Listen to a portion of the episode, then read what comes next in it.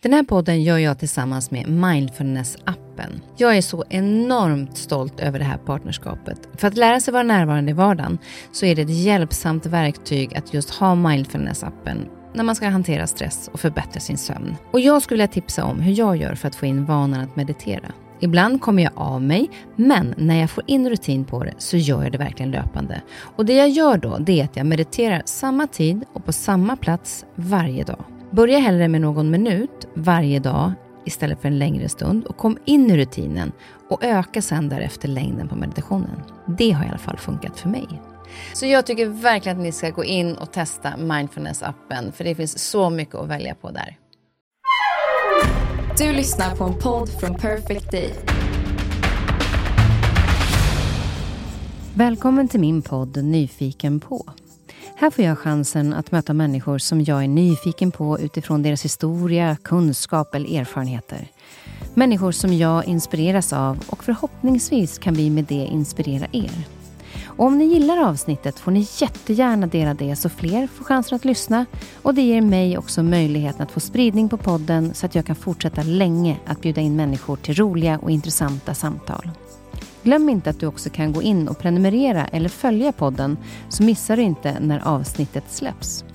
I veckans avsnitt gästas jag av ekonomiprofessorn, författaren och den internationella föreläsaren Mikael Dahlén.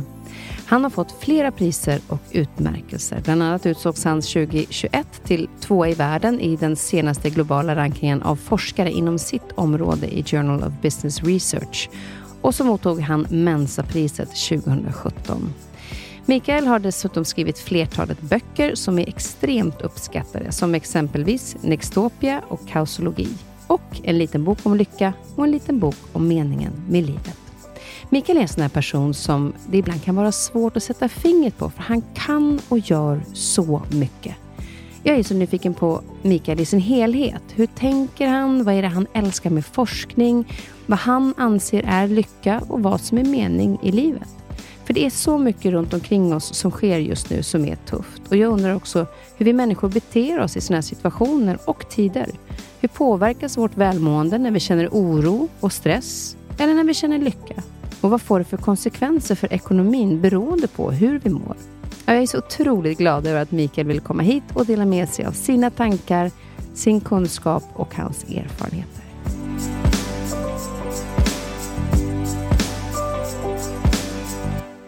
Sjukt glad att du är här Mikael. Välkommen. Tack så hjärtligt. Eh, det har varit väldigt spännande att eh, läsa om dig.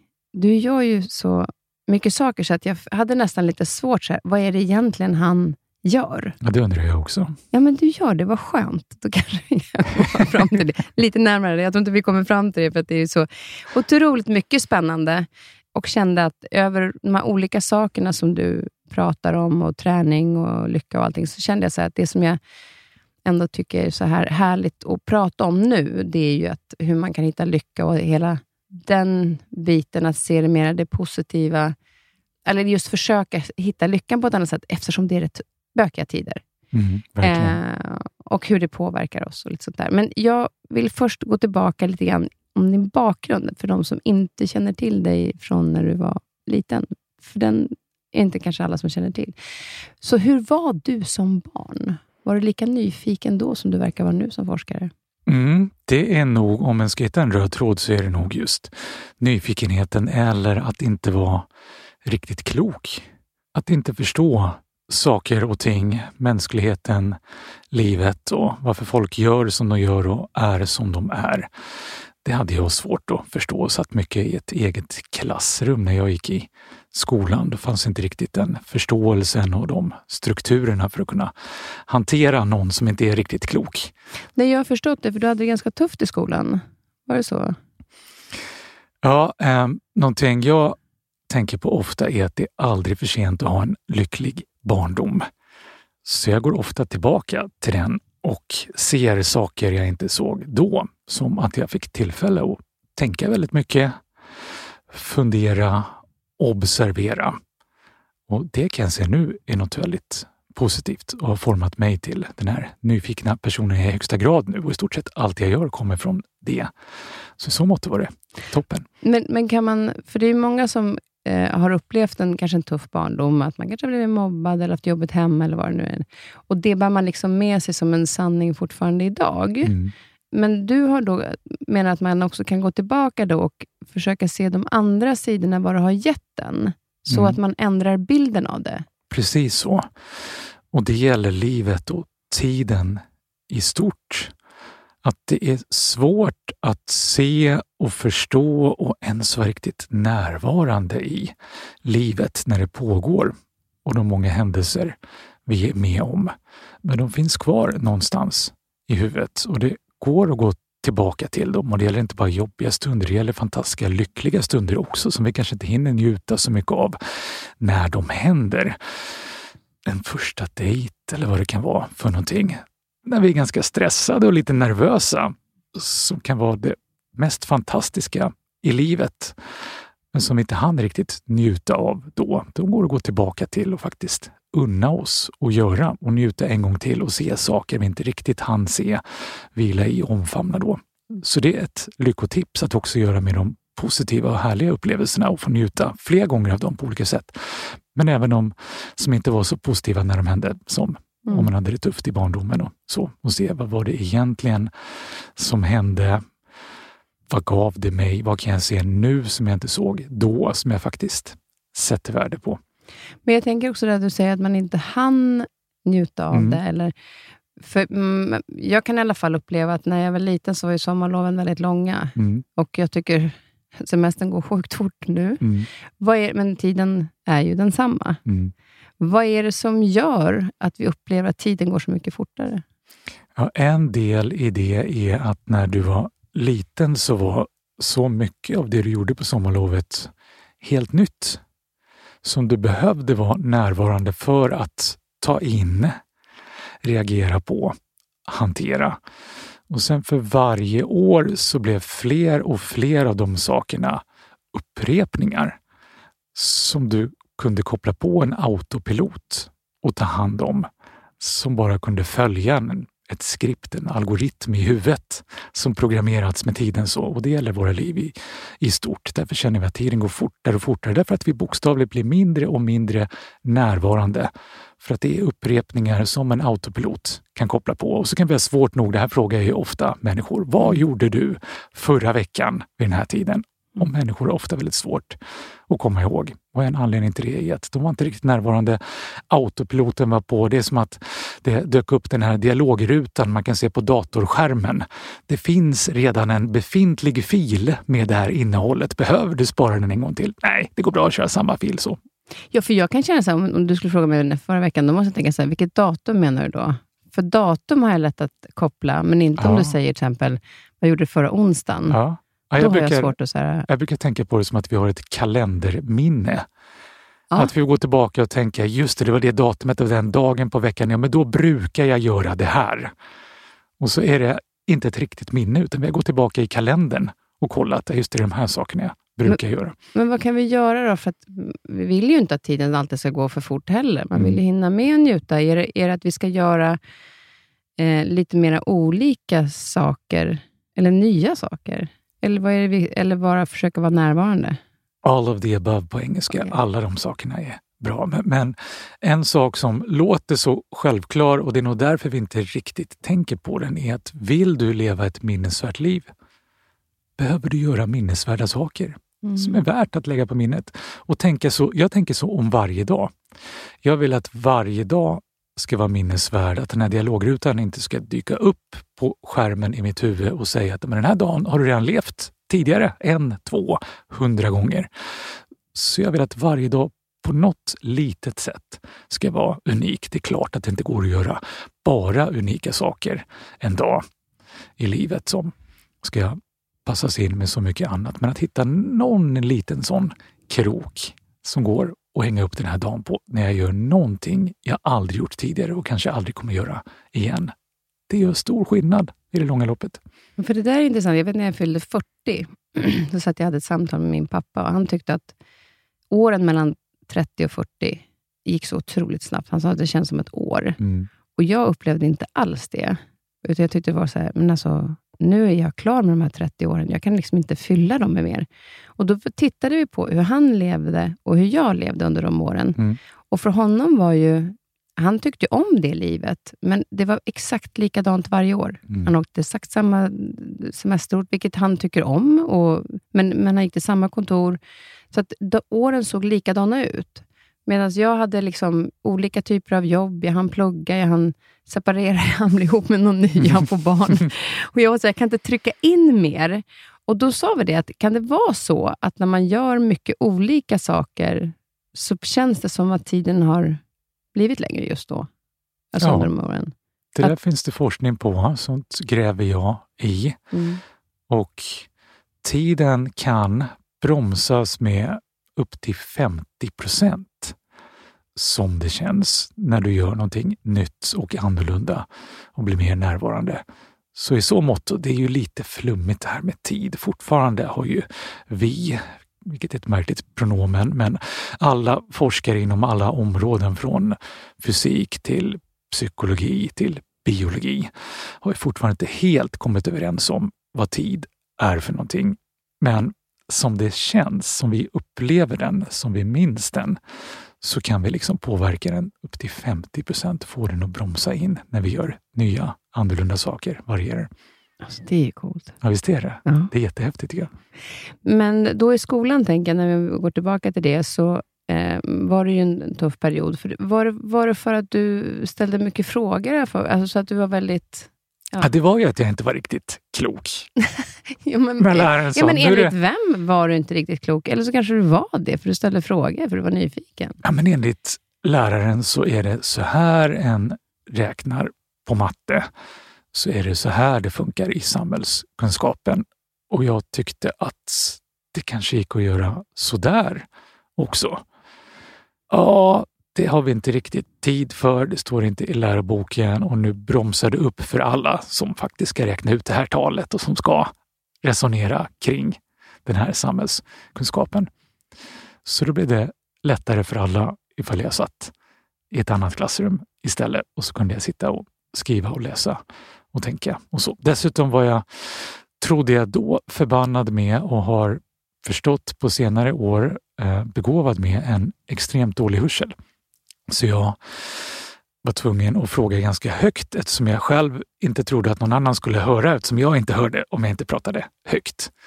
Så i så mått så blev det konstigt och högt på en och samma gång. Det blev jobbigt för alla. Och då fick du sitta själv. Mm, precis så. Men har, hur har det påverkat dig? Tycker du, tyckte du om att vara själv, eh, eller kände du dig ensam? I början kände jag mig ensam, men sen ganska snart så gillade jag att vara själv. För då kunde jag tänka allt det där som jag hade svårt att låta bli och tänka. Jag kunde skriva ur mig saker.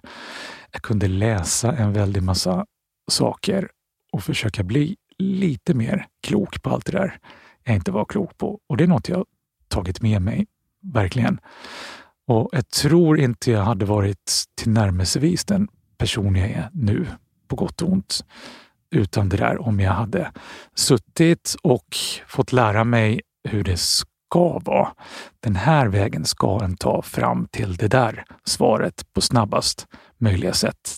Så hade jag nog inte lagt mig till med att vara öppen för att hitta så många vägar som inte borde finnas till platser som ingen sett tidigare. Och det älskar jag ju. Ja, och så för dig har det egentligen då i in the long run, alltså i längden då varit ganska positivt egentligen, att du fick bara sitta själv, även om det då kanske i början var jobbigt, för att just få de här fria tankarna och lösa saker själv. Mm, jag har ju till och med på min högra hand en sån här mute-symbol intatuerad.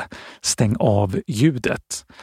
När jag till slut insåg hur värdefullt det var för mig att inte höra så bra och därmed inte anpassa mig efter hur saker ska vara och hur andra tycker att jag borde vara. På min tid så fanns det inga skärmar, utan då sa ju folk saker till och om mig som jag inte hörde.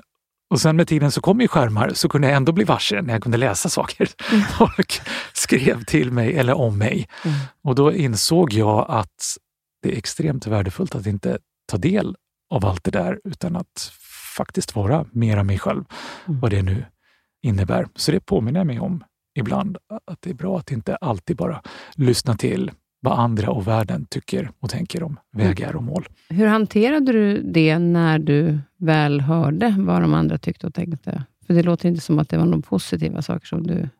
Jag försökte. Jag försökte. Eh, och det kan en om inte annat se om man googlar gamla bilder av mig när jag försökte se ut som en ska se ut, bete mig som folk tycker att den ska bete sig. Och jag överpresterade i väldigt massa saker jag gjorde bara för att visa att jag kan som det ska vara. Jag kan vara normal, jag kan vara hypernormal. så. Men jag märkte ganska snabbt att det mådde ju varken jag eller världen bättre av. Jo, jag tänker så här, världen behöver inte att alla är likadana. Vi behöver väl att vi alla är olika, för vi behövs på olika sätt. Ja, vi har ju i världen ingen brist på människor. Det sista planeten behöver är en människa till bland de här nu. Litet mörkertal, 8 miljarder människor ungefär. Så det, är ändå, det finns ju då, istället för att normalisera vad, vad egentligen som är normalt, det vet jag inte varför man har kommit fram till vad normalt är. Jag tycker egentligen borde väl det normala vara att man är unik i den man är. Jag älskar ju att påminna om att ordet normal uppfanns av romarna för väldigt länge sedan för att sätta ett ord på fyrkant när de skulle breda ut romarriket söderut och österut och behöva hitta en standard för att bygga alla dessa vägar och byggnader och allt vad det var. Hur ska vi bygga? Ja, vi ska bygga normalt. Vi ska göra fyrkanter. Det tycker jag är ganska befriande. Vem vill egentligen vara en fyrkant?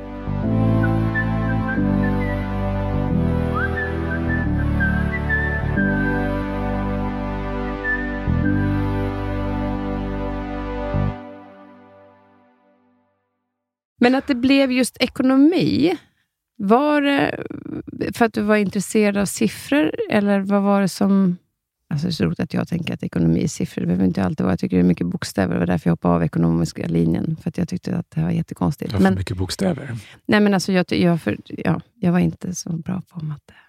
Jag valde ekonomisk linje för att jag, alla sa att det är så bra att kunna ekonomi. Men när jag hade 8 rätt av 65 på mitt första prov, då hoppade jag av. på matteprovet. Men vad, vad var det som gjorde att du fick alltså, intresset över att fortsätta med att plugga ekonomi? Mm. Ja, men först måste jag bara säga, 8 av 65 betyder inte att du nödvändigtvis var dålig varken på matte eller ekonomi. Det behöver vi också förstå. Nej, men Det där är rätt intressant, för jag har fått för mig att jag är så dålig på matte. Och så träffade jag min mattelärare sen ifrån det nästa gymnasiet jag gick på, mm. som inte var ekonomisk linje. Mm. Och han tittade på mig och sa, nej men Kristin, du var ju jätteduktig på matte.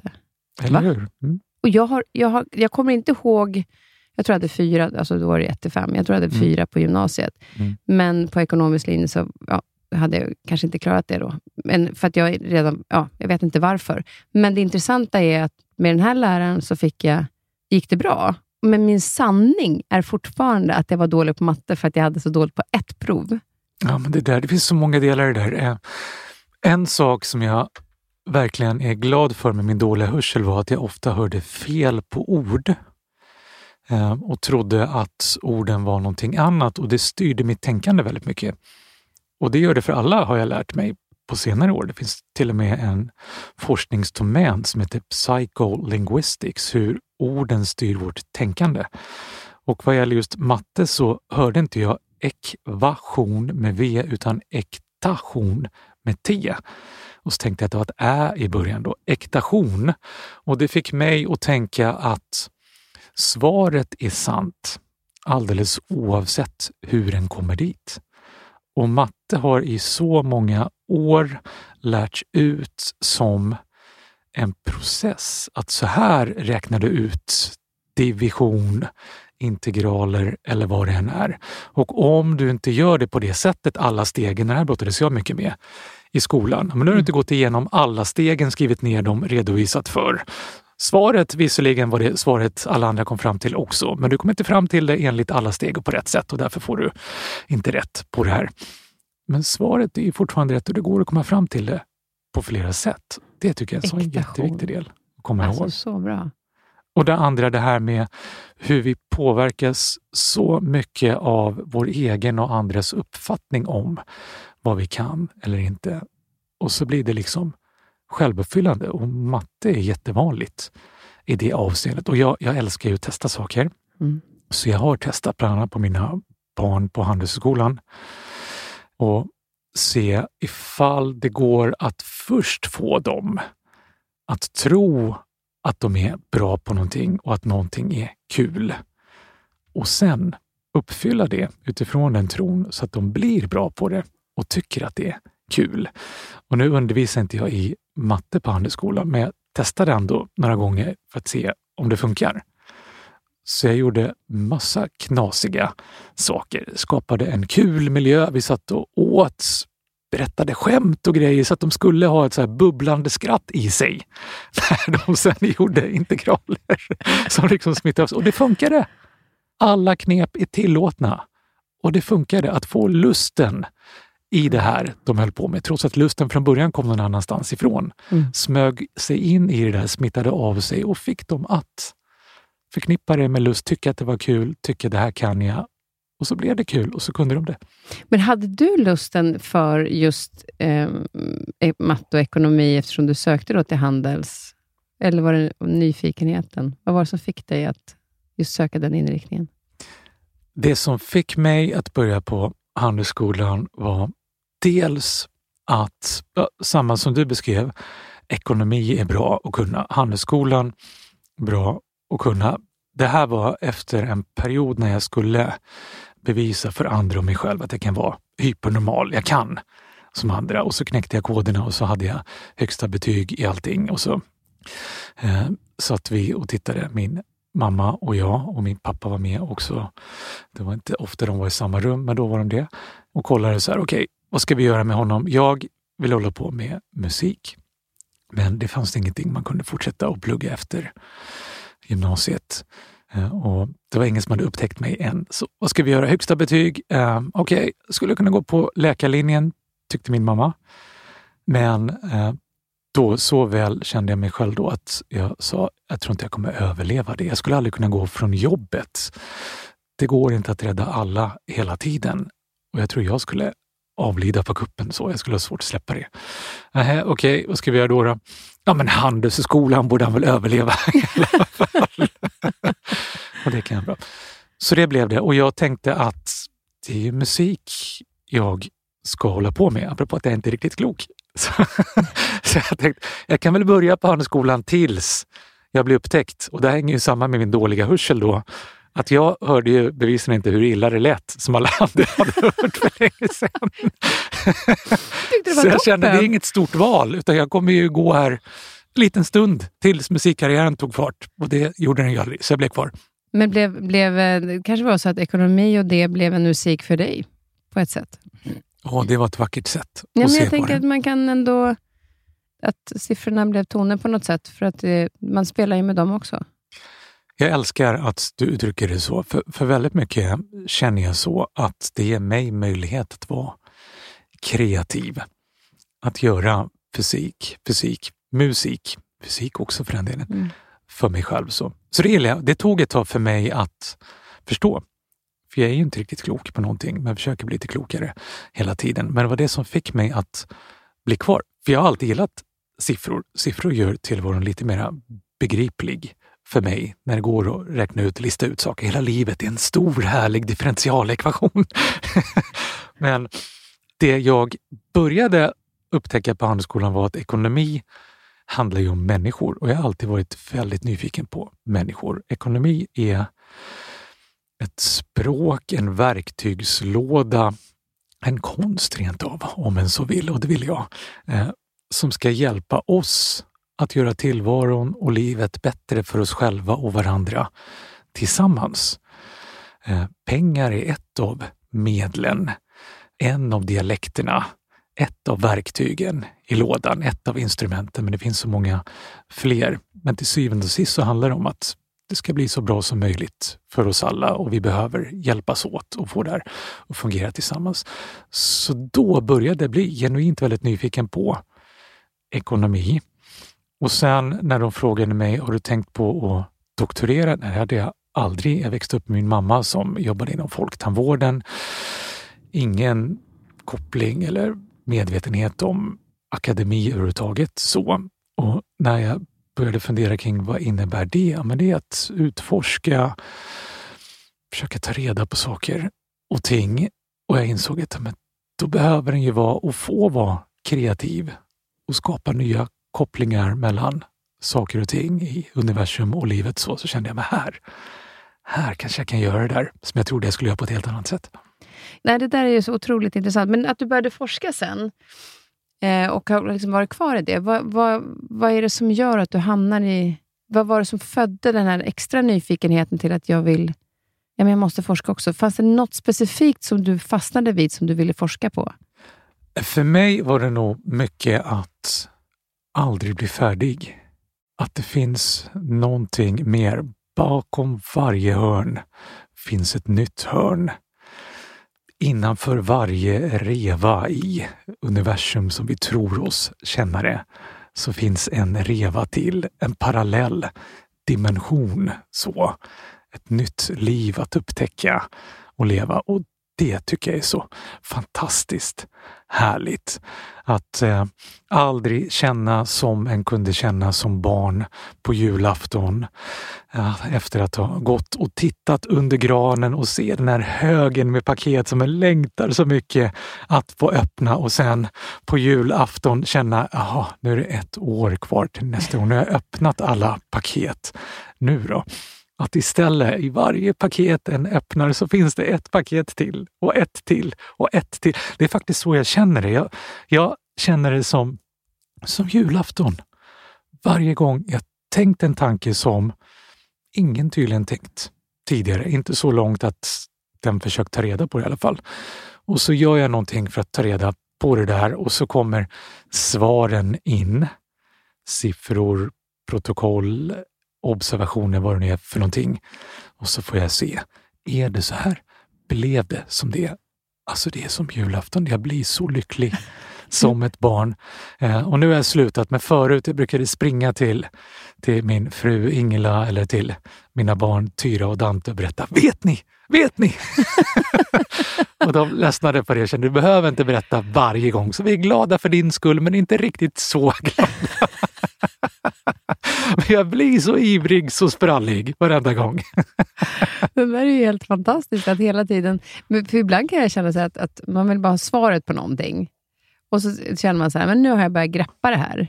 Mm. Och så känner jag, kan jag lugna ner mig nu? Att jag inte behöver hela tiden gå en kurs till och en det till. Mm. Och så kan jag, men nu har jag lite koll. Och sen så bara, vänta nu, det där då?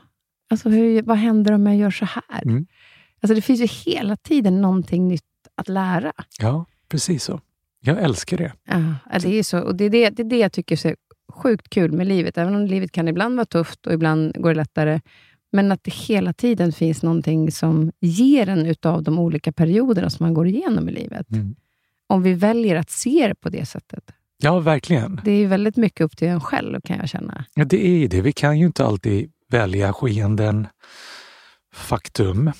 Men vi kan ju, vilket är helt fantastiskt, välja hur vi förhåller oss till det, mm. hur vi ser på det, vad vi gör med det sen. Och det tycker jag är ja. magiskt.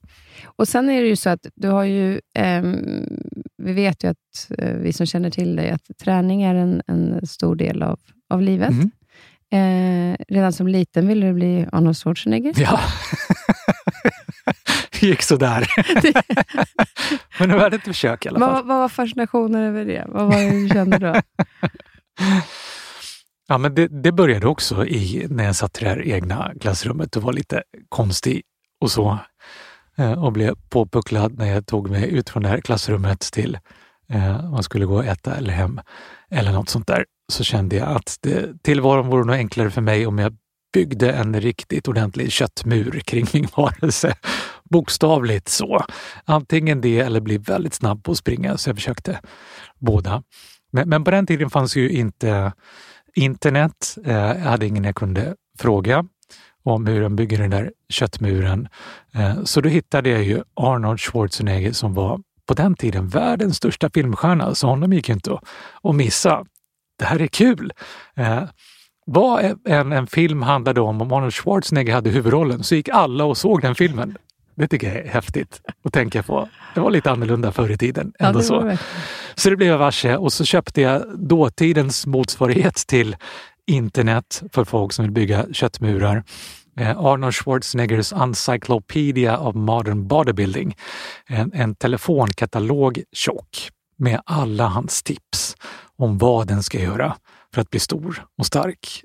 Och så försökte jag och så försökte jag och så försökte jag utan att riktigt lyckas. Och så gjorde jag som, som jag gjorde med så mycket annat, försökte hitta, men det finns det något annat sätt jag ändå kan bli starkare på. Det. Och så märkte jag att det är ju jättekul och spännande att faktiskt hitta nya vägar och mål i det också, i träning för att bli starkare, snabbare och allt vad det är. Stor blev jag aldrig riktigt så, men, men ganska stark snabb. och ganska snabb blev jag i alla fall. Och det älskade jag då och fortsatt att älska. Jag har ganska stora sömnproblem och en av de sakerna jag kan älska att göra på nätterna är att ligga och tänka ut nya sätt och träna på. Min, min son gick i gymnastik sån här gymnastik som man bara ser vart fjärde år på OS med hoppar, ringar och bygelhäst och allt vad det är. Och de flesta som går på gymnastik gör det, upptäckte vi, för att deras föräldrar gått på gymnastik. Som gäller så mycket i livet. Men han var inte begåvad med en sån förälder och han hade mina ganska kassa gener också. Så för honom att hålla jämnt tempo med alla andra krävdes extra träning och det tyckte jag var fantastiskt kul att tänka ut, okej, okay, finns det sätt vi kan stärka upp hans styrka för att klara av just de här rena cirkuskonsterna det är? Och vad är det egentligen med gravitationen man ska övervinna? Var behöver man acceleration? Jag tyckte det var så härligt och det blev så mycket tid för oss tillsammans att utforska och lista ut det här. Så jag älskar ju sånt. Så det, det, det, är en del, för du är inte bara löpning, du gör ju verkligen många olika saker. Det är också yogan till exempel. Mm. Så, vad betyder träningen för dig i ditt välmående? Jättemycket. Och återigen, nu ska jag inte snöa in för mycket på siffror. Livet är, ja, är mycket mer än men siffror. Det... Men för att göra det konkret, att jag, jag håller på väldigt mycket med välmående i termer av lycka, meningsfullhet och leva ett rikt liv och så vidare. Det som vi tänker på som psykologiskt och mentalt. Men vår varelse rent bokstavligt är ju mer kropp än huvud. Och det är lätt att glömma bort att om vi liksom bara räknar på det så, så är det beroende på hur vi är byggda, men kanske en sjundedel, en åttondel huvud och sex sjundedelar, sju åttondelar kropp. Och det är extremt viktigt att ta hand om det välmåendet, det fysiska välmåendet. De hänger ihop, de delarna. Så det är jätte... Och jag, jag är ju så nyfiken och tycker att det finns så mycket kvar, så jag har ju målet att bli tusen år. För jag tänker att det kommer behövas minst så lång tid att utforska och ta reda på allt det jag är nyfiken på. Men då måste jag ju verkligen underhålla, ta hand om den här farkosten som ska ta mig genom livet som är kroppen. Så både för att må bättre här och nu, men för att också kunna göra så mycket som möjligt av livet så behöver ju den här farkosten som ska göra det vara i toppskick.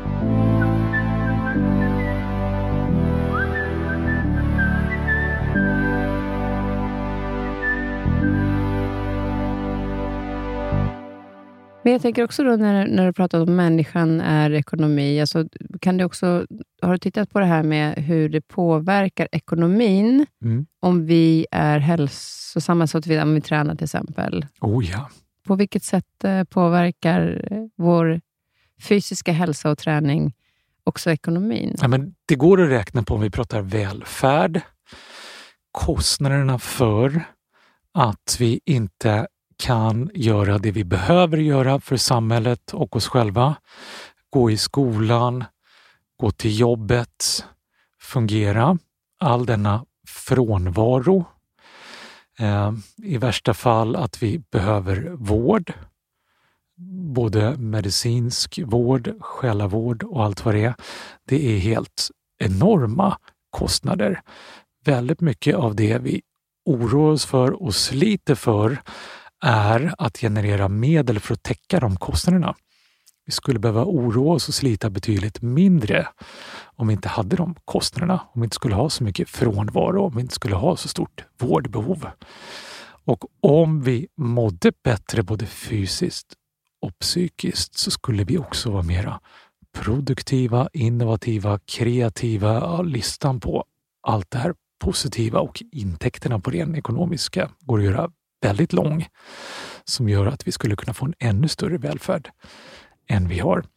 Politiskt även sådana saker. Hur stort förtroende vi har för politiken, för samhällsstyrningen, demokratin. Även sånt har vi sett närmare på mina finska kollegor och jag i Finland bland annat med olika saker. Det påverkar så mycket mer än vi tror som är så oerhört viktigt. Att vi faktiskt känner oss som och kan vara medborgare i ett samhälle fullt ut. Också en jätteviktig del. Ja, du tittar en hel del på Finland, mm. jag förstått. Mm. Vad är det som eh, är så intressant just med Finland? Finland är ju intressant dels för att de enligt FNs ranking är världens lyckligaste folk. Slår oss ordentligt på fingrarna. Svårt att tro när en hänger med finnar och det har jag gjort mycket som gästprofessor i Finland, för det syns inte på dem. Och det är också en sån ögonöppnare. Men man tänker sig, borde det inte synas på människor om de är lyckliga? Ja, det är det en kan tänka, eller hur? Ja, kan en vara lycklig om man inte studsar upp och ner? ja, det kan en bevisligen, för lycka kan vara så mycket mer. Lycka kan ta sig många olika uttryck. Så det har gjort mig nyfiken länge. När de för första gången blev rankade som etta så var jag gästprofessor i Finland just. Så då började jag gräva i vad är det som gör dem så lyckliga. Och sen har ju de också, eh, det brukar pratas om internationellt den nordiska välfärdsmodellen som vi har gemensamt, Finland, Sverige, Danmark, Norge till exempel, som också kan förklara varför vi i en annan ranking, också FNs ranking över hur långt vi kommit i hållbarhet, FNs Sustainable Development Goals, placerar oss topp fyra, mm. de här länderna. Så vi har en väldigt hög och god välfärd. Men Finland har också andra delar i sin välfärd som vi inte har.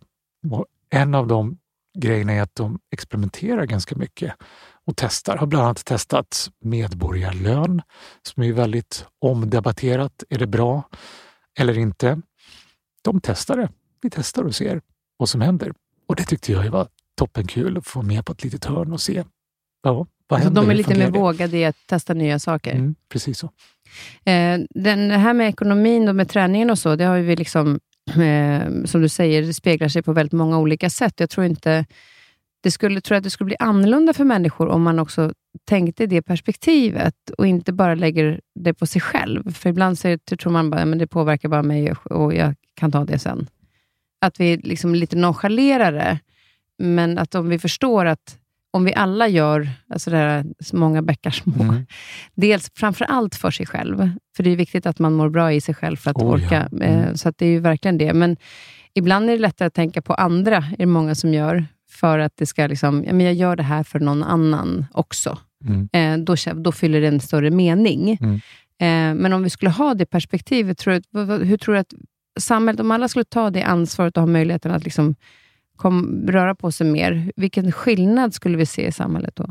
Ja, det vill jag ju få reda på. Ja, det, vill det har vi inte facit på, mm. därför att vi inte tänkt den tanken allihopa.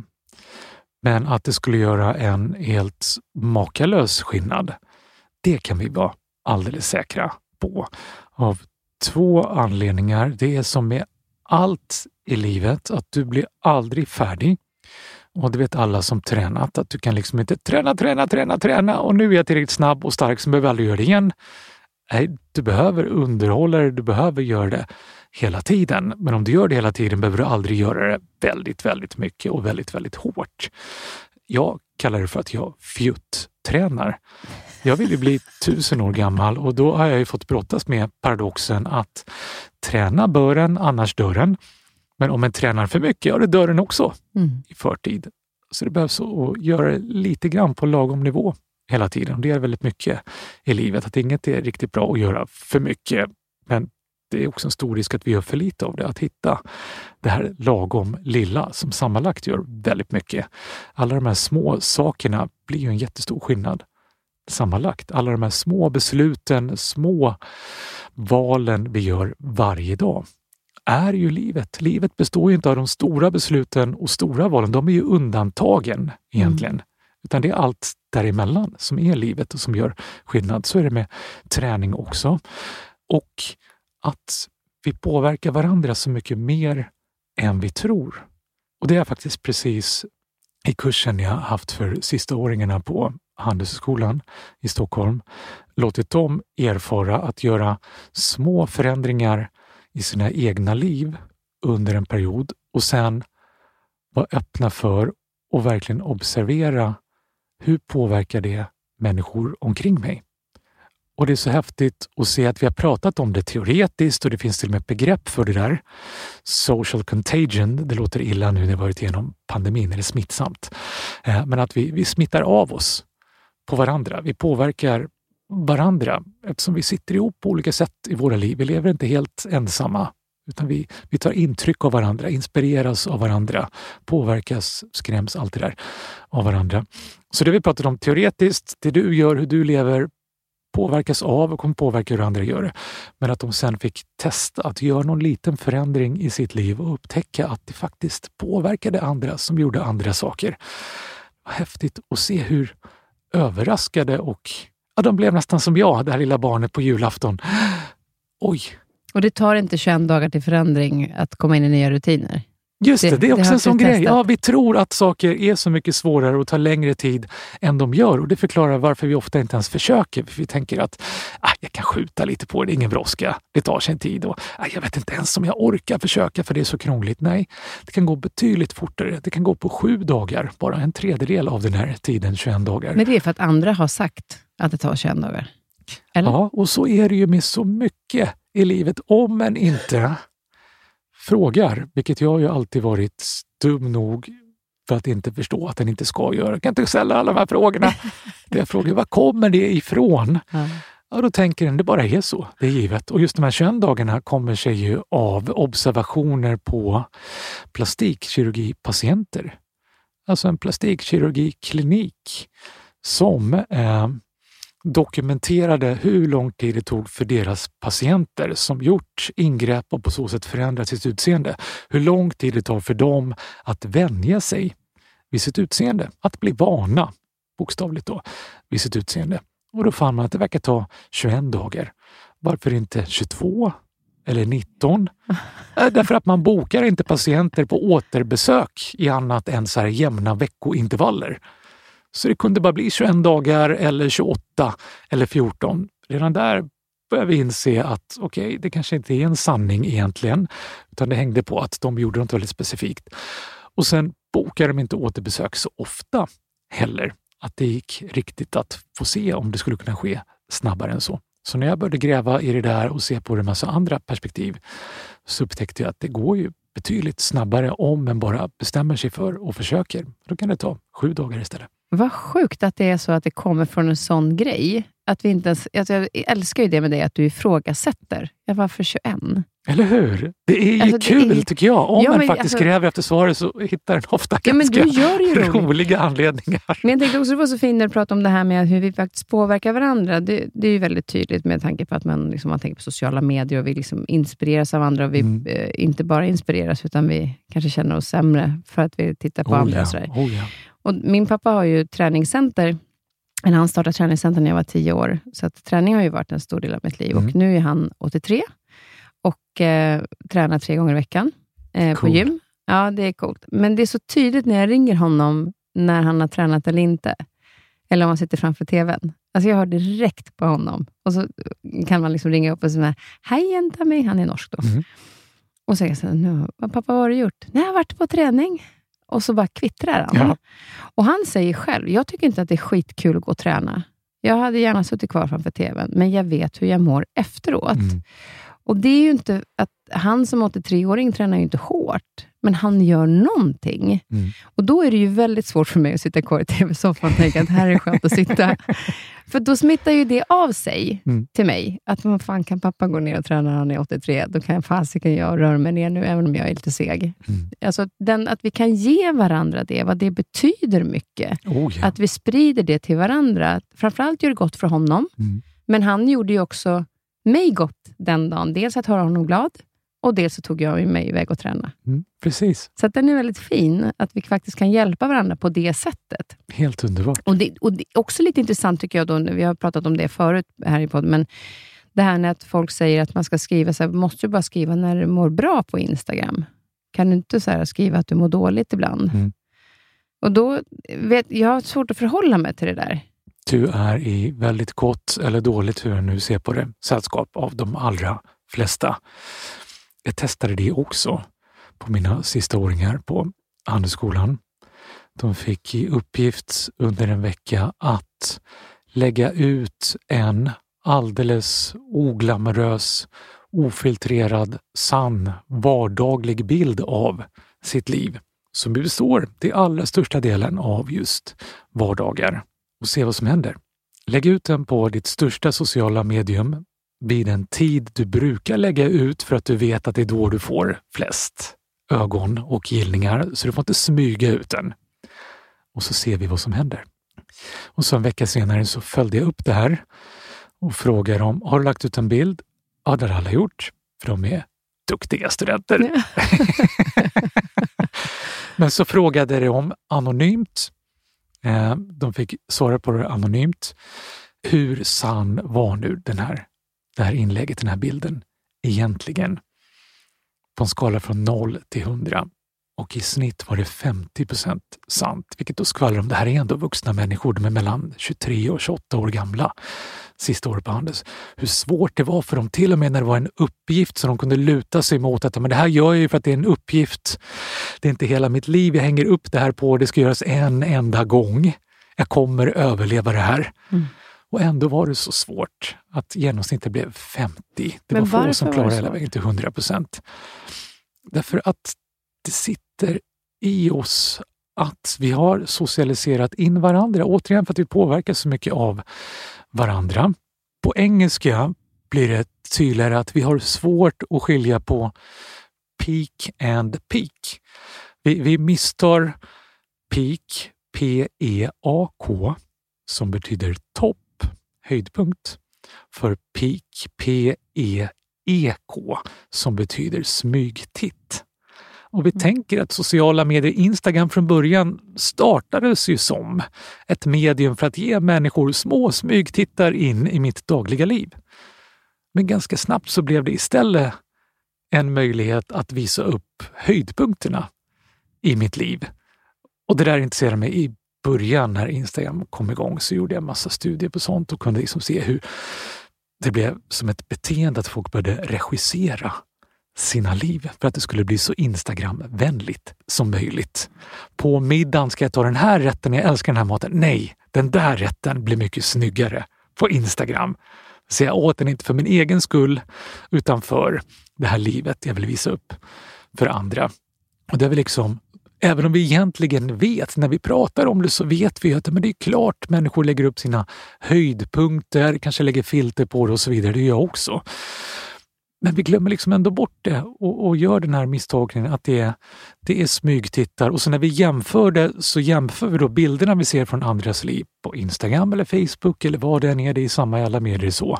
Så jämför vi deras PEAK, deras höjdpunkter med det vi själva upplever och lever just precis nu när vi smygtittar på våra egna liv.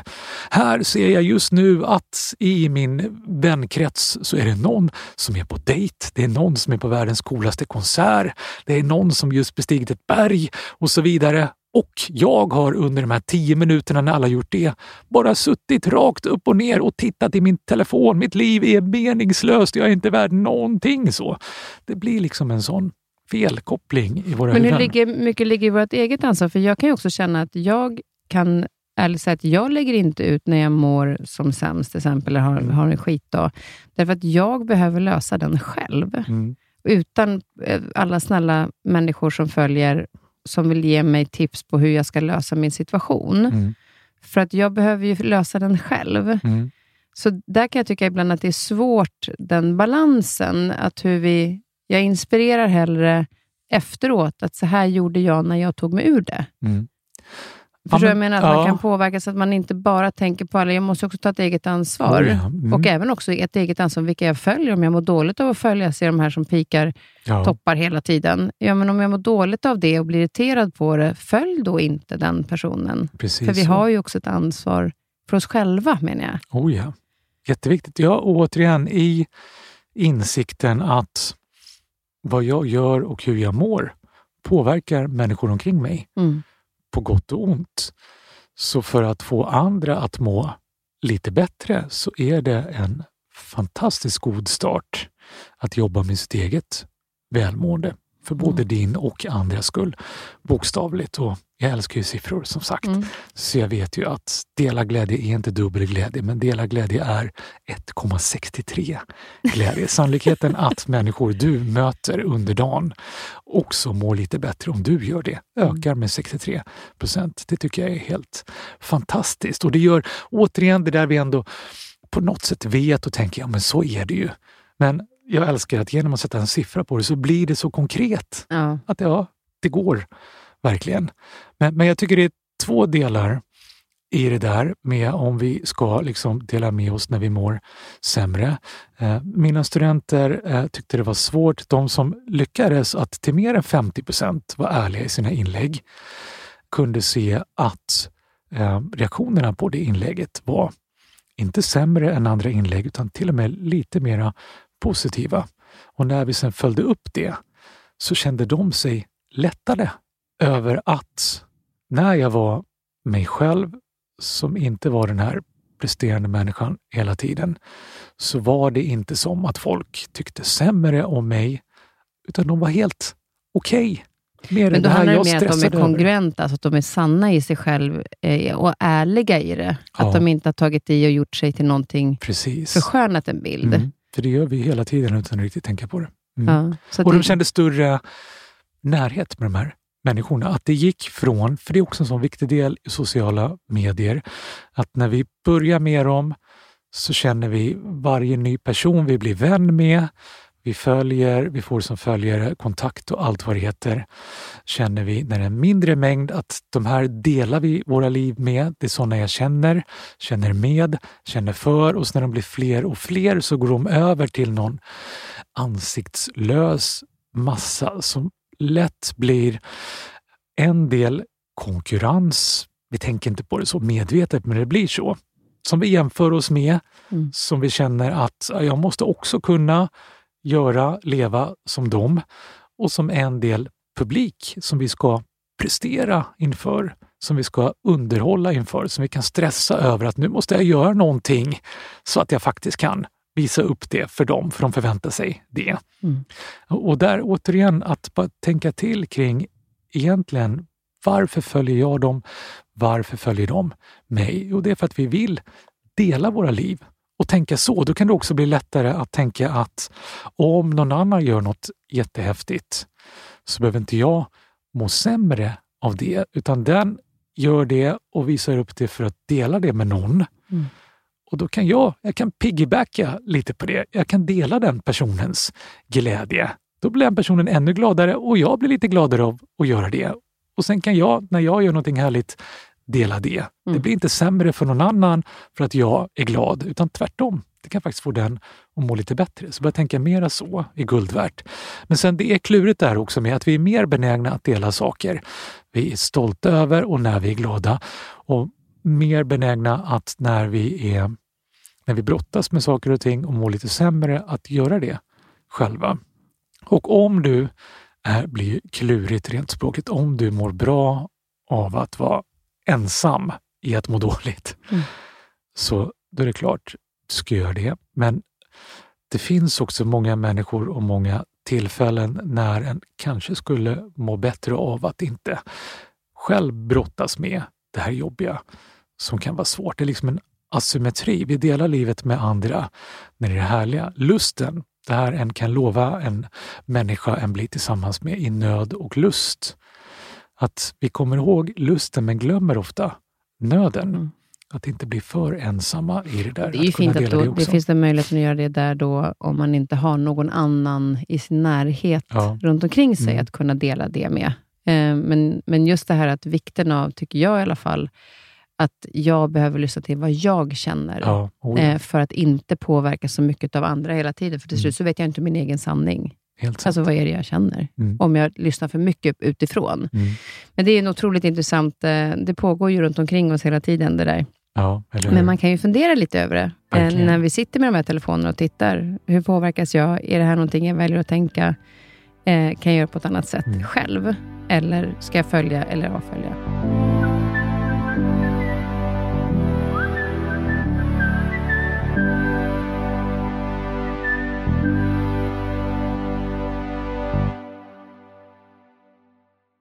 Jag läste i Svenska Dagbladet nyligen där du skriver om det här med hur vi mår i olika tider beroende på om det är lågkonjunktur eller högkonjunktur. Mhm. Nu ler du lite Mm. grann. Varför ler du? Vad var det du började nu då, innan jag ens har kommit någon nej, nej eh, vi kommer kanske dit. Vi får se. roligt. Men för det är ju väldigt aktuellt nu, Mm. för det är rätt tuffa tider. Ja. Eh, först hade vi en pandemi eh, som påverkade oss eh, mycket och sen så följs det av krig och eh, räntor och elpriser och sånt där. Eh, om vi då tittar lite grann på, hur tror du att pandemin, om vi tittar på den kort, påverkade oss människor mentalt? Just som det här med olycka, och, alltså att mindre lyckliga Mm. och hur vi hanterar oro och stress. Pandemin påverkar oss väldigt mycket på gott och ont, eller i ordningen snarare på ont och gott. De flesta av oss mådde markant sämre i början av pandemin med oron, osäkerheten kring vad händer nu, besvikelsen, stressen över planerna vi hade, framtiden vi redan hade tagit för given. Det var också en sån nyttig ögonöppnare för hur mycket som ännu inte hänt som vi ändå betraktade som att det hade hänt, att det genom som redan finns som ju då bara blev raderat, förändrat. Och hur vi också förlorade sammanhang. Skola, jobb, gym, vänskapskretsar och så vidare. Det här vi inte tänkt på, också tagit för givna. Hur, hur viktiga de sammanhangen är blev vi varse först när vi blev av med dem, kände oss isolerade, osäkra och allt det. Och sen för väldigt många så började det vända när vi började hitta nya sätt att förhålla oss till saker och ting. Hur viktiga sammanhangen var, hur vi började faktiskt reach out på engelska, höra av oss till människor som vi tänkte, den här släktingen, den här vännen som jag inte har pratat med, sett på länge, det ska jag göra sen när det blir tid. Och den tiden blir ju aldrig. Folk började göra det. Återknöt bekantskaper, kom närmare släkt och sånt där, vilket var fantastiskt. Eh, hur vi började värdesätta vår tid mer när vi blev varse att det går inte att ta för givet att det blir tid sen. Vad som helst kan bevisligen hända. Det här kunde vi aldrig drömma om. Jag började sätta större värde på det här och nu och göra någonting värdefullt och meningsfullt med den tiden. Det var fantastiskt. Och sen att vi blev lite finska. Apropå varför är finnarna lyckligare? De har ju ett talesätt, det kan alltid bli värre. Som inte låter så pepp vid första lyssningen, men när den tänker efter finns det någonting befriande och omfamnande i det. Att inte hela tiden tänka att varför är det inte ännu bättre nu? Är det här allt? Utan tänka att ja, men det finns faktiskt mycket som är bra nu. Det skulle kunna vara betydligt värre än det är och den pandemin blev en sån påminnelse. Vi klarade oss ju faktiskt överlag fantastiskt bra, mycket bättre än vi trodde. Och trots att vi var uppe i liksom den värsta naturkatastrofen vi varit med om i vårt land på väldigt, väldigt länge, och samhällskrisen, så klarade vi oss ju väldigt bra. Hur bra är vi på att behålla, där du pratar om att vi blir bättre på att ta vara på tiden, Mm. vi, liksom, för att den inte, vi tog den inte för givet längre. Mm. Eh, när vi kom ur pandemin, hur bra är vi på att hålla kvar den känslan? Men det är svårt. Det är svårt det här vi lär oss, ofta den hårda vägen. Även det glömmer vi bort lätt alldeles för snabbt. Jag har ju hela kroppen fylld med tatueringar som är sådana rena påminnelselappar till mig själv om saker jag lärt mig och börjar upptäcka att jag glömmer bort. Och, och samma definitivt. Mm. Efter pandemin så började vi glömma bort mycket av det här, vilket kan förklara varför vi drabbades så hårt när det kom nya hemskheter igen. Men hur blir vi alltså, inte lika lyckliga? Så det skiljer sig mellan män och kvinnor. Ja, Hur vi hanterar stress och oro och Mm. hur vi mår i stress och oro. ja. På vilket sätt skiljer det sig åt? Att kvinnor i genomsnitt har en högre nivå av stress och oro än män, lärde jag mig när jag frågade tusentals människor. Det i sig är återigen en viktig ögonöppnare när vi känner att vi är ett fullt jämlikt samhälle att nej, det verkar vi bevisligen inte vara. Vi lever ju inte riktigt jämlika liv i så motto. Lyckan genomsnittligt på samma nivå, kvinnor och män, men kvinnor en högre nivå av stress och oro. Så det tycker jag är viktigt att faktiskt tänka till kring. Vad, vad säger det? Men den andra delen då, att trots att kvinnor känner större stress och oro så är de lika lyckliga som män i alla fall. Och sambandet mellan lycka å ena sidan och stress och oro å andra sidan är svagare hos kvinnor, vilket alltså betyder att kvinnor kan leva bättre, hantera bättre båda måendena. Att kunna faktiskt samtidigt ha och känna lycka och ha stress och oro, vilket män är betydligt sämre på. Om män är stressade och oroade så blir de olyckligare för att de inte kan hantera det. Så. Vad beror det på då, tror du? Ja, en del i det är väl att kvinnor dessvärre, men i förlängningen dessbättre då, eh, fått lära sig att leva mer. Därför att kvinnor har levt liv där det varit tvunget att göra det. Det skulle jag säga är mm. den ena delen. Samtidigt som jag tror, och här finns ju inte facit än, att den här frågan, och det var det som gjorde mig nyfiken på det, hur är det med tiden vi lever i? Vi har möjligheter och förutsättningar som ingen generation, som ingen tid för oss. Är vi lyckligare med det? Eller är det tvärtom, att vi mår sämre för att det samtidigt ställer större krav på oss, att vi har större förväntningar på oss från oss själva och från andra? Att ja, det är nog både och. Och, och risken är nog att det kommer fortsätta vara så och kanske ännu mer. Att det inte blir något som inom stationstecken bara är lyckligt, bra och enkelt i större och större utsträckning. Och heller inte bara mer stressande oro, utan båda två så, så att vi behöver förstå det och lära oss att hantera det på olika sätt. Och sen tror jag det har att göra också med ett mindset att vi, vi så lätt blandar samman lycka och lyckad att om du inte är lyckad så kan du väl inte känna lycka. Och, och tvärtom också, att om du inte känner tillräckligt mycket lycka så kan du väl inte vara lyckad. Då måste det vara något fel på dig och ditt liv. Och att män, och så är det ju, så har det ju varit så vitt jag vet, så långt tillbaka det finns någon dokumentation att kolla på det här, att män fokuserat mera på prestation. Allt är en prestation. Att lyckas med saker och ting.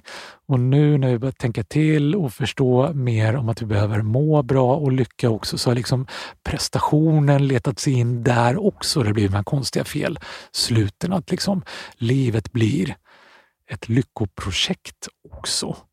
Där vi ska har då med, med just att prestationen tar mer plats, att man fokuserar så mycket på just mm. prestationen. För Jag tänker mm. också på förväntningar till exempel. Ja. Att vi har förväntningar att saker ska ske eller ska vara mm. på ett mm. visst sätt. Att vi kanske eh, förväntar oss saker som vi inte kan förvänta oss och så blir vi besvikna när det inte blir så. Ja, och du nämnde lågkonjunkturen. Alltså det är mm. ju ett slående exempel på just det att det här vet inte så många och det tycker jag är viktigt att känna till när vi stressar och oroar oss över ekonomin. Att definitionen av en lågkonjunktur är när tillväxten i landet, BNP, inte är så hög som vi förväntade oss. När vi tyckte att den borde vara högre än den är.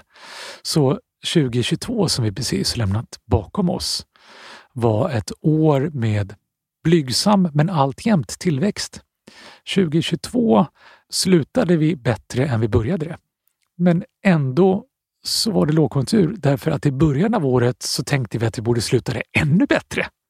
Vi borde sluta det riktigt jäkla skitbra. Vi var ju precis i den här euforiska eh, perioden efter pandemin när vi märkte saker, det kan alltid bli värre. Mm. Det blev ju skitbra relativt hur illa vi trodde det skulle bli under pandemin och så tänkte vi att det kommer bara fortsätta på den här räkmackan. Det kommer bli helt fantastiskt 2022.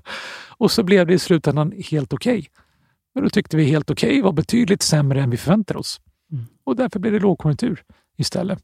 Det är viktigt att tänka till kring att så mycket av livet vi lever gör vi ur ett perspektiv som grundar sig i förväntningar, hur vi tycker att vi borde leva det Mm. planer vi gjort och så vidare som vi liksom konstigt nog tänker det här, det här händer igen, det här är. Nej, det är förväntningar, de finns inte förrän det kanske sker. Och, och allt du förväntar dig sker inte på precis det sättet. Det är också viktigt när vi oroar oss över saker. Att det vi oroar oss över sker inte alltid, i genomsnitt. Och det gömmer ju en massa. Men i genomsnitt så händer färre av de sakerna vi oroar oss för än de saker som faktiskt sker. Och i genomsnitt så blir det mindre snarare än mer illa än vi oroar oss för. Det är så vi programmerade, det är så världen omkring oss ser ut, det är så dramaturgin ser ut i medierapporteringen. Mm. Att vi målar upp de värsta scenarierna. Ja, men det, det känns på något sätt så att så här kommer det alltid att vara nu. Att man ser inte, för det har också Ja. pratat om att det här är en period, sen Mm. kommer det bli bättre. Och Ja. Jag eh, var i kontakt med min eh, banktjej i ett ärende för ett tag sedan. Mm. Och Då var det här med räntorna och allt det här. Ja. Och Då så sa hon så här, Kristin, det kommer att bli värre innan det blir bättre. Mm. Men det kommer att bli bättre. Så kan du bara se till att du klarar den här perioden, så kommer det bli bättre sen. Mm. Men vi måste bara planera för den här tiden. Precis och Då tyckte så. jag så här, gud vad skönt, för det kändes som att så här, ja, det är lite november och dimmigt ett tag, men det kommer ju bli ljusare sen.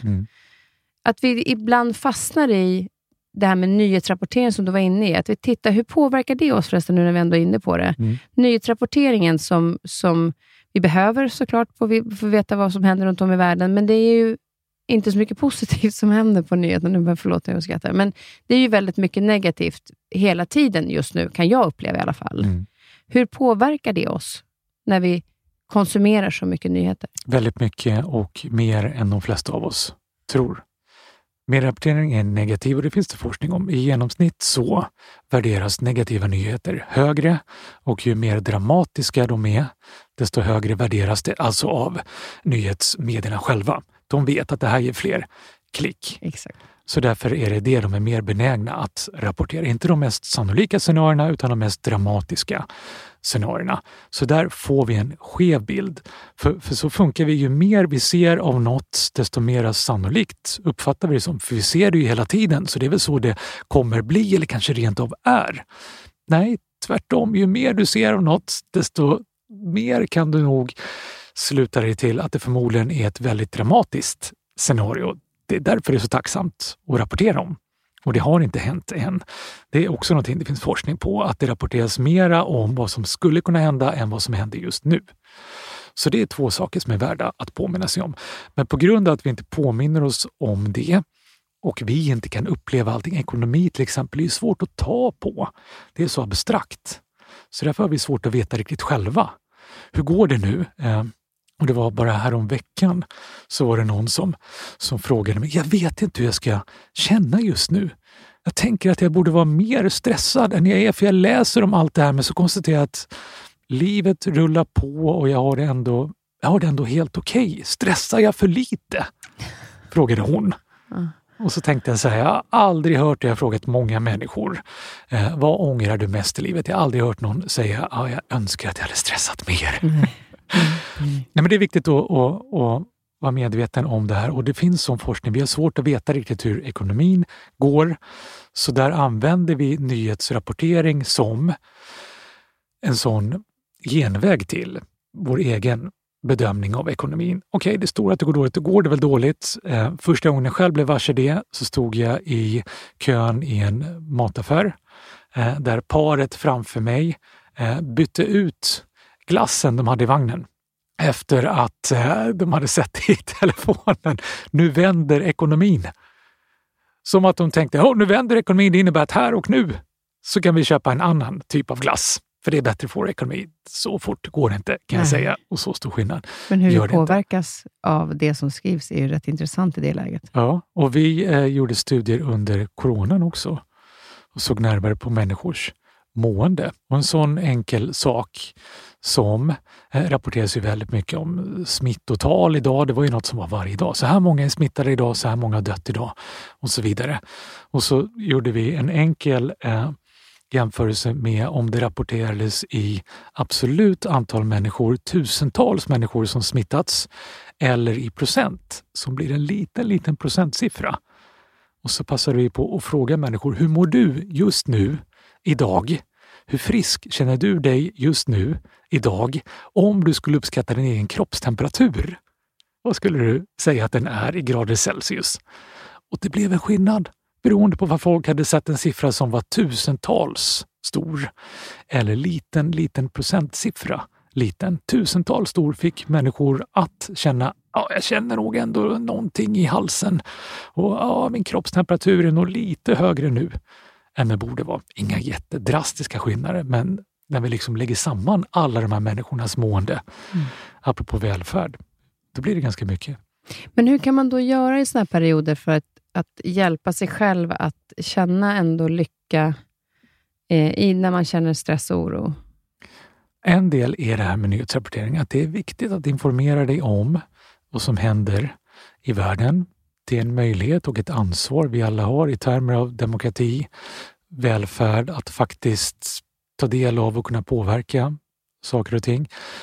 Men du måste inte informera dig om allt som händer precis hela tiden. Det kan bli för mycket och bli för väldigt många människor för mycket i perioder. Men just det här sen då, med, med vad kan man mer göra för sig själv till exempel? Med tankar eller?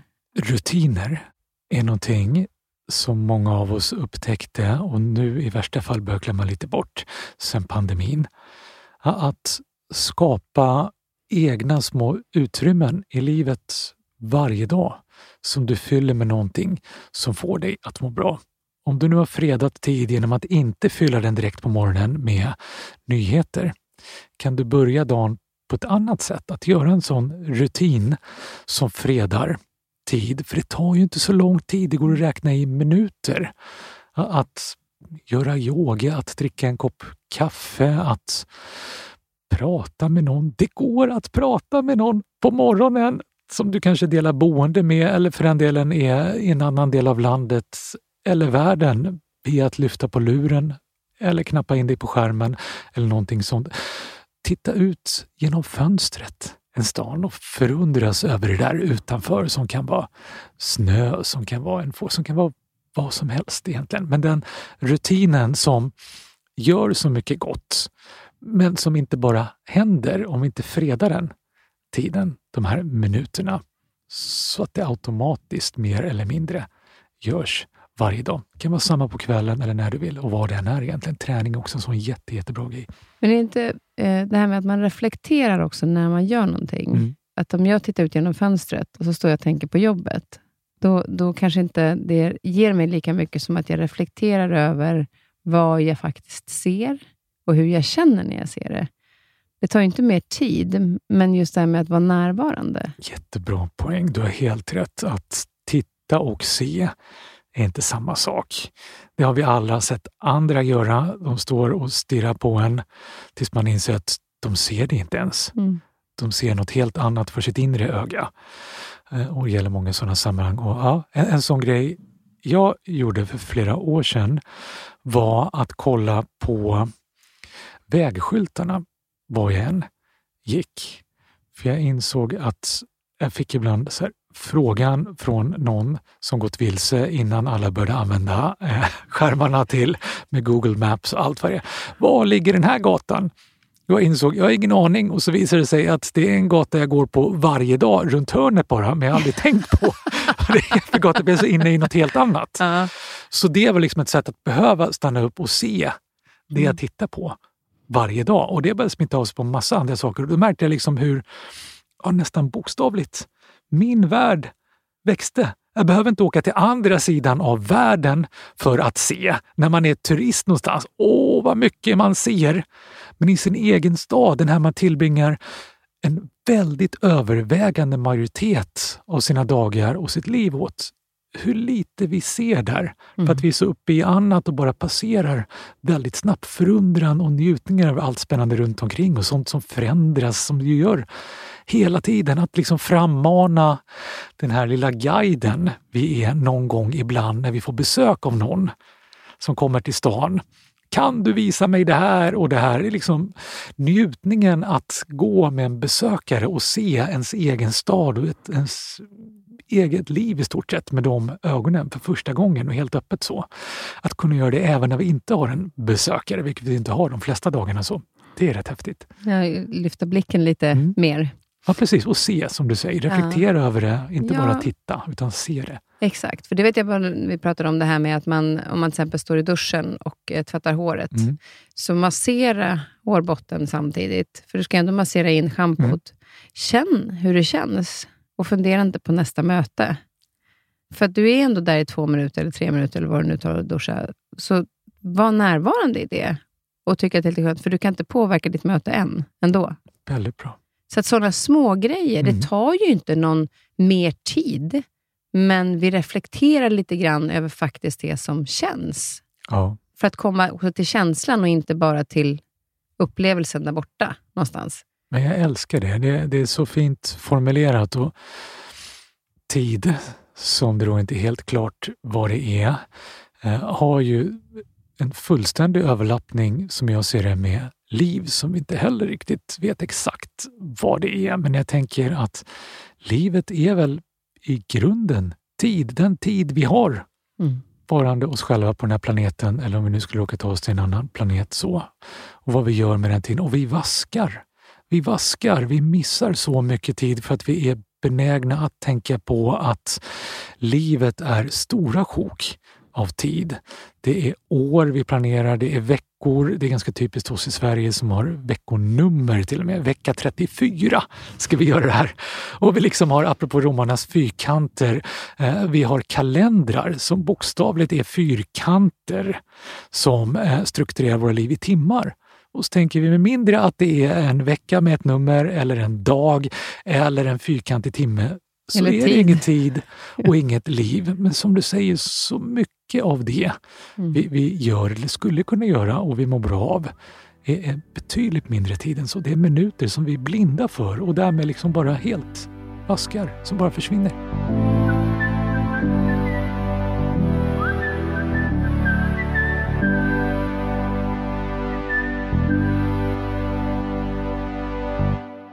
Du, innan, eh, jag är nyfiken lite grann på en till sak och det är den här meningen med livet. Mm. Eh, Avsluta med en nätt liten fråga. Så Exakt. Bara... Jag tycker de här böckerna som jag har... Du har ju skrivit flera böcker, men jag har eh, läst igenom eh, de här, då en liten bok om lycka och en liten bok eh, om meningen med livet. Oh, tack för det. Och eh, Meningen med livet har ju många då diskuterat och det är många, många år. Mm. Ja, några tusen år sådär.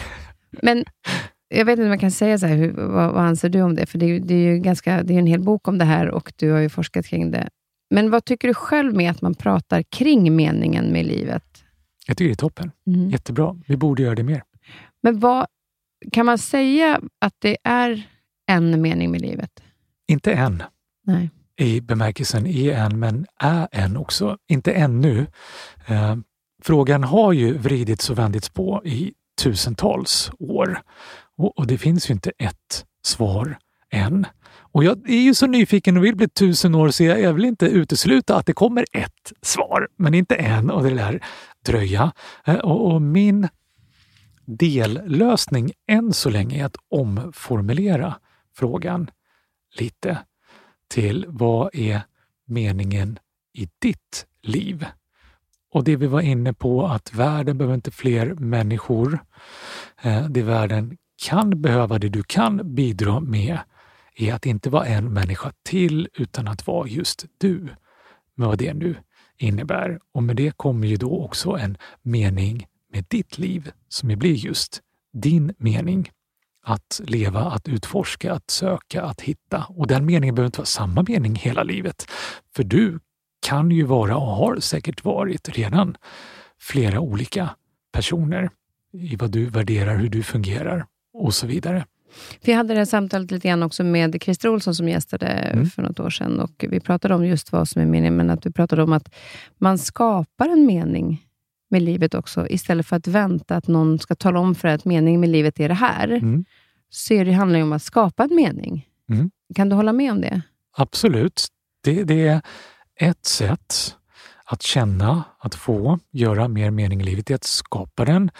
Eh, hitta på brukar jag säga, för det känns lite mindre jobbigt. Mm. Skapa kan kännas stort. Hitta på kan bli lite lustfyllt och det tycker jag vi inte ska underskatta heller. Och det kan vi göra flera gånger utifrån den situation vi befinner oss i och så vidare. Jättehärligt, jättebra, livsbejakande. Och sen tänker jag, vilket också kan vara befriande, eh, att vara okej okay med att inte veta vad är min mening med livet? Vad är meningen med livet jag lever just nu? Och tänka att ja, men, den finns nog och jag kommer kunna hitta den eller till och med hitta på den, skapa den och känna en liten vila i det. Att bara för att jag inte vet just nu vad det är så innebär det inte att den inte finns, att den inte kommer bli. Och också att det kan göra tillvaron lite mer spännande. Tänk om det är idag. Jag kommer hitta den, hitta på den, mm. skapa den, som gör det lite lättare att komma upp ur sängen när jag inte riktigt vet så. Och sen kan jag, Det finns ju de som säger så här, det där var inte meningen, eller det finns en mening med allt. Just det. Vad tycker du om de uttrycken?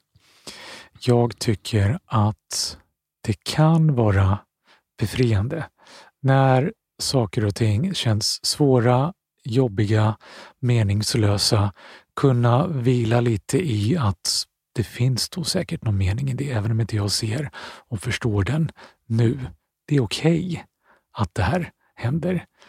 Det kan vara väldigt befriande och bra när det ibland är svårt och man famlar och brottas.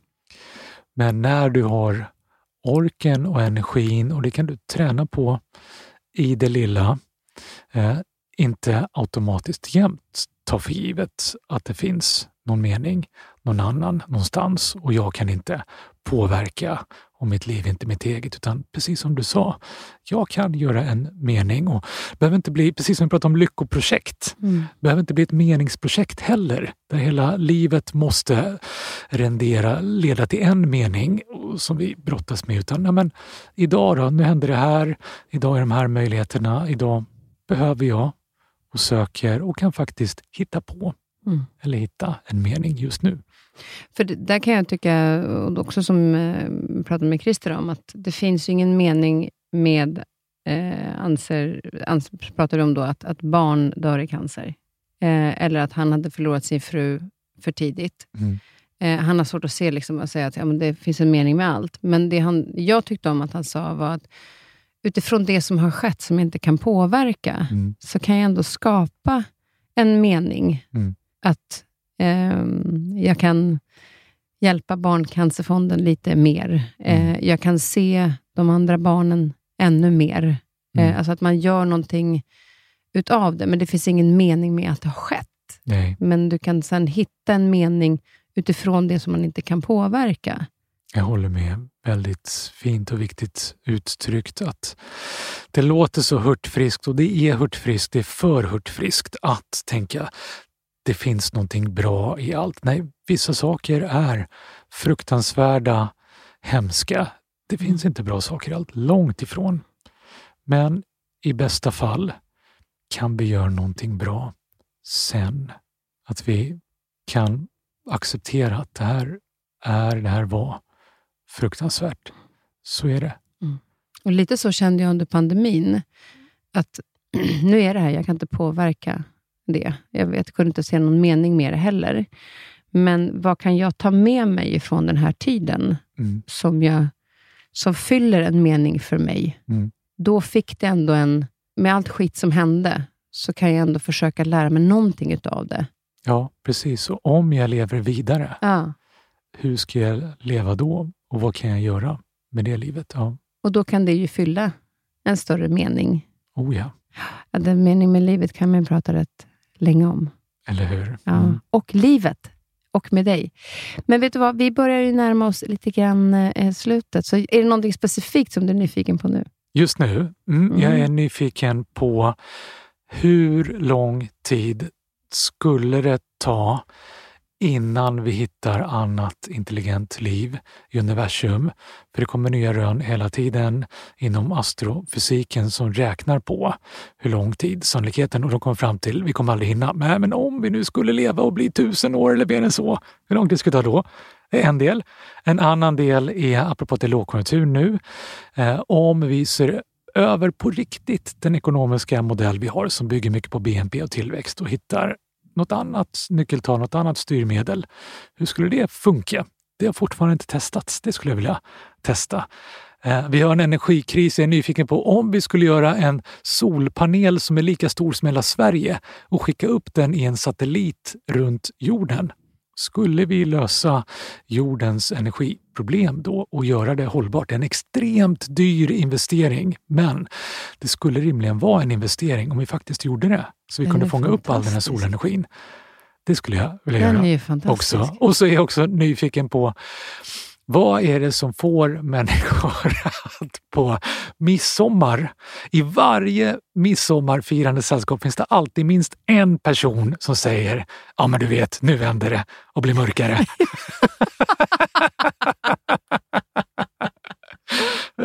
Högt och lågt, de är jag nyfiken på just nu. Alltså, precis just nu. Dina, det är det jag säger, det är så roligt att du har läst på om det. Jag bara, nej men alltså han går ju åt alla håll. det här är helt fantastiskt. Ja, men om, om vi bara ska lite kort, eh, eftersom vi inte ska ha några förväntningar, för vi kanske blir besvikna. Men vad tror du om den här lågkonjunkturen, den här tiden? Hur lång tid tror du eh, att vi kommer innan det, det blir värre först, innan det blir bättre? Jag tror att eh, det vänder under det här året. Historiskt sett så brukar det vara som värst i så många avseenden, inklusive ekonomiskt, i februari månad. Mm.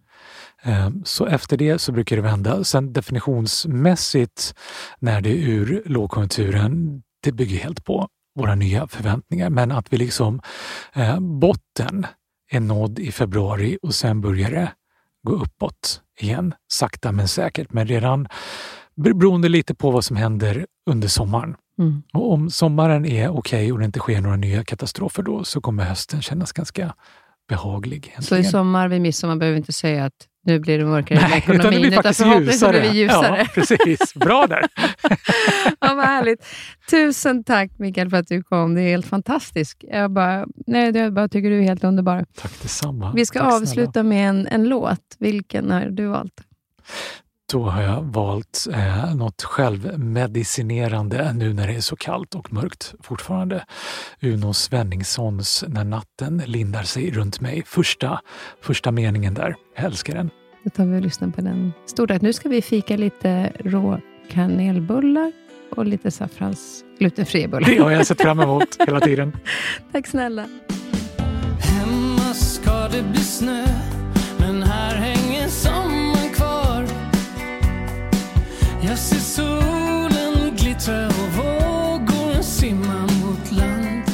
nästa veckas avsnitt träffar jag den prisbelönta journalisten Janne Josefsson.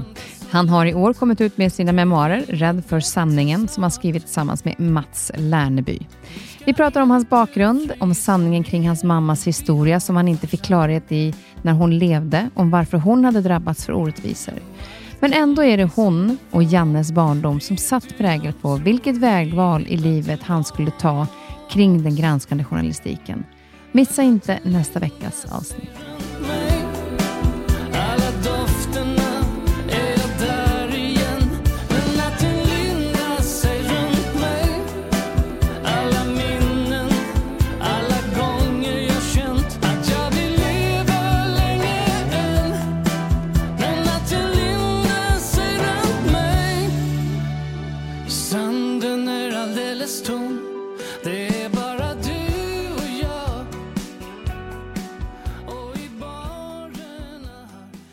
Den här podcasten är producerad av Perfect Day Media.